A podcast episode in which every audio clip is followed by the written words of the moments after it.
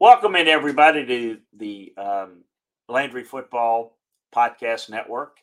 As we got a little group of five live for you as we break down uh, the key games in the group of five this week five in the college football season. We got BYU Utah State on Thursday night as we're taping this show. We'll get you ready for that. How about the red hot Middle Tennessee Blue Raiders at Johnny Red Floyd Stadium in Murfreesboro hosting Friday night Texas San Antonio, an intriguing matchup with the the uh, Middle Tennessee squad coming off the big win over Miami. How about Houston and Tulane? Tulane with a big win over Kansas State. Houston underachieving thus far uh, in uh, TDECU Stadium in Houston, Texas. We're going to get into that. Boise State, can they get off the mat at home at Albertson Stadium in Boise against San Diego State? Uh, UNLV, New Mexico, that is a, a, late Friday matchup in Allegiant Stadium in Las Vegas, uh, New Mexico, and UNLV. So we've got a couple of other games that we're going to try to get to as well, but uh, we're going to focus on those today, and we're going to get the rest for you over at LandryFootball.com so you can check out the detailed film room analysis there. Um, we'd like to ask you to subscribe, like, and share the Landry Football Podcast Network. Uh, we'd also like to ask you to subscribe, like, and share on the Off the Hook Sports YouTube channel. So it is an interesting week in the group of five as we're getting into the time of year where we're going to have pretty much all conference games. So, with a few exceptions, we're going to be looking at the best group of five versus group of five, where we've seen some games that were against Power Five teams, which were intriguing the first four weeks of the season. Now we're getting into a little bit of what I call the the challenges. So for a team like BYU that lost the game against Oregon, um, their schedule has a chance to be pretty gaudy because they don't play the Power Five teams anymore. They've they've got a Utah State team in a in a uh, interstate game. It's one of those games that you don't necessarily throw out the records, but Utah State always brings a little something extra when they get to deal with the guys from Provo. They go to Provo, and it's been a rough last few weeks to be nice about it, but there's enough of a passing game to at least challenge the Cougars a little bit in this game. The defensive front hasn't really generated much of a pass rush, but it gets behind the line. Uh, it creates some takeaways. There've been seven thus far um, and you know not getting any in last week's loss to UNLV. And um, Utah State's having its problems, and it starts with the turnovers. The offense has to press with all the problems it's having getting anything going, and when you have to press, mistakes come. The positives that there weren't any real turnovers um, against Alabama in that blowout loss to the Tide. Uh, there were 12 uh, in the other three games, including 10 over the last two games. BYU is not taking the ball away, but this is a game to start generating more turnovers and big plays. The Cougars line should take over right away. The defense should stuff pretty much whatever the Utah State offense wants to do on the ground. Uh, the Utah State secondary is about to get hard, I think, in this game. It wasn't totally awful against Alabama, but it was still hammered, and it hadn't been a disaster. But Jaren Hall and the BYU passing game is playing very well. And I think that regardless who's out at receiver, and they've been missing parts, they're going to throw the football. The offense is averaging for BYU close to 300 yards per game through the air, 10 scores. Uh, Utah State hadn't allowed anyone to hit 70%. I, I think that's going to change this week. It's a 24 point line, it's an over and under of 60. Uh, we got some thoughts over at Landry Football where we may go with this. That's a lot of points, but I think BYU rolls in this one, no doubt. Uh, Texas San Antonio plays Middle Tennessee. Uh, the Texas San Antonio team continues to play well, uh, even if it's not having the results it enjoyed last year in its Conference USA championship season. The two losses were out of conference, so there's plenty of time to get everything right. It starts here with one key part of its game. Um, turnovers have got us come down a bit. Uh, thought they played pretty well against Texas. Middle Tennessee has been a menace at taking the ball away the last few seasons. Um, it's doing a really good job this year with nine forced turnovers of the last three games, including three in that stunning win over Miami, Florida Hurricanes last week. Uh, Texas San Antonio um, doesn't mess up a whole lot. Frank Harris is a strong veteran quarterback. He does a really good job getting his team the right play, doesn't force his throws. Uh, the offense has turned it over just four times in four games. And it might be enough to push Middle Tennessee's defense that's strong but gives up lots of passing yards. Um, Middle Tennessee wasn't on anybody's radar after getting destroyed by James Madison start the season and beating Colorado State and Tennessee. State didn't do much of anything, but they sure noticed that 45 31 win over Miami. The defense stopped the run. They forced three takeaways and did it all with one of the nation's best pass rushers that's screwing its offenses up over the last three weeks. But I, I do think we need to look at it and keep it in perspective that that game was a lot about what Miami was not. I think there's a lot of credit that needs to go to what Middle Tennessee did, but let's call it what it is. That was more about Miami screwing things up.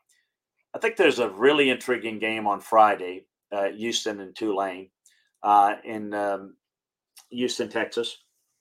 Going to be a lot of fun. That is uh, 7 o'clock Eastern time, 6 o'clock Central. Tulane, um, statistically relative to their schedule, is fourth in the nation in total defense, fourth in the nation in pass defense, and eighth in the nation in scoring defense. Um, they're the team that played very well against Kansas State that controlled Kansas State, something Oklahoma couldn't do. Um, but then it also is a team that didn't play well against Southern Miss. Um, well, I shouldn't say they lost the game and they had negative plays. They actually outplayed Southern Miss in terms of control, game control, but then lost control of it with the turnovers. So it's an intriguing team in that with the exception of the Southern Miss game, you look at them and you say this is pretty good in a well coached uh, um, team in Tulane. The defense at Tulane has been putting out has been pretty good. They get a Houston team that's making every game an adventure. Um, I, I, there, there's not a more penalized team in the country than Houston.